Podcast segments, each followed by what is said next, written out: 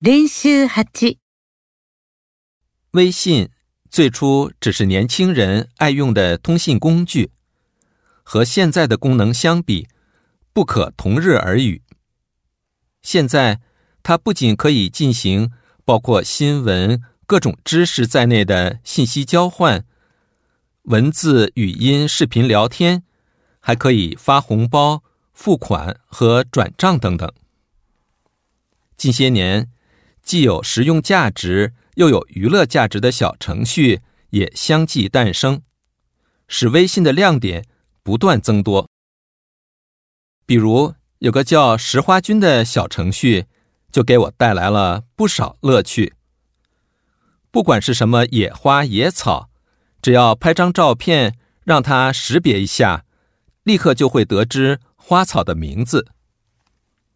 微信提高了人们的生活质量，用户数量的增速也在直线上升。据说，截止到二零二零年，微信已有十亿用户注册。在微信发展势头如日中天的今天，人们都在追赶这一新的时代潮流，连老人也不再是落伍者了。我母亲。就是其中一员。他看见儿孙们都在玩微信，也不甘落后。八十岁左右开始学习使用微信。我们帮他安装上微信 APP，并注册好微信账号，教给他怎样发信息和照片，进行语音、视频通话，添加好友等等。当第一次与我们互换信息成功时，他兴奋地说：“太好了，这样我们不就可以天天见面了吗？”之后，我们建了一个家庭群，随时分享各种信息。不知不觉，添加表情、添加好友、加入新群等等，他都能用得得心应手了。有一天，我发给了他一个“早上好”的动画表情，他非常喜欢，立刻添加到自己的微信里了。现在经常能收到他发来的链接，百分之九十五以上是他推荐来的养生之道方面的信息。他在家庭群里的存在感已经数第一了。当发现有兴趣的微信群时，他会向群主申请加入。最近连购物也能用微信扫码搞定了。从打使用微信以后，他的好友越来越多了。常看到他在手机屏幕上用手指划来划去的，有时候用文字聊天，有时候还热心的教给初学者操作方法。看来，在他的老年朋友圈里，已经算是个微信达人了。我们真为他能与时俱进而感到自豪。他从一窍不通、笨拙的操作开始，渐渐的尝到了微信的甜头，有了成就感。更重要的是，消除了孤独感。一，现在。使用微信可以做什么？一，只能进行简单的短信交流。二，同样是微信，过去和现在的功能不可同日而语。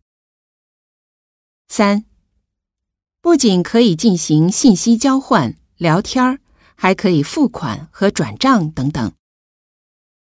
四。只能进行信息交换和文字聊天儿。二，石花君这个小程序有什么用途？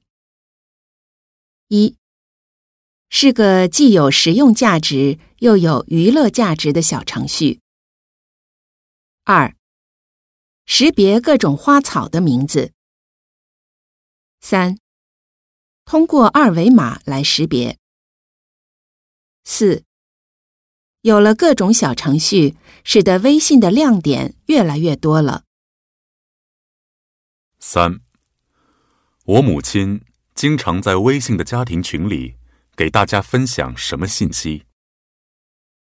一、动画表情、照片、点赞等；二、有关养生之道方面的信息；三、微信的新功能、小程序方面的信息；四、有关购物、烹调方面的信息。四，我母亲使用微信后有了什么变化？一，一搜索到有关饮食方面的微信群，他马上就向群主申请加入。二，他过去连电脑都不会操作，现在已经是微信达人了。三，他越来越喜欢网上购物了，因为。可以用微信扫码付款。四，从打使用微信以后，他的好友越来越多，消除了孤独感。五，与本文内容不相符的是以下哪一项？一，据说截止到二零二零年，微信已有十一亿用户注册。二。在微信发展势头如日中天的今天，连老人也不想掉队了。三，使用微信视频聊天有见面的感觉。四，我们真为母亲能与时俱进而感到自豪。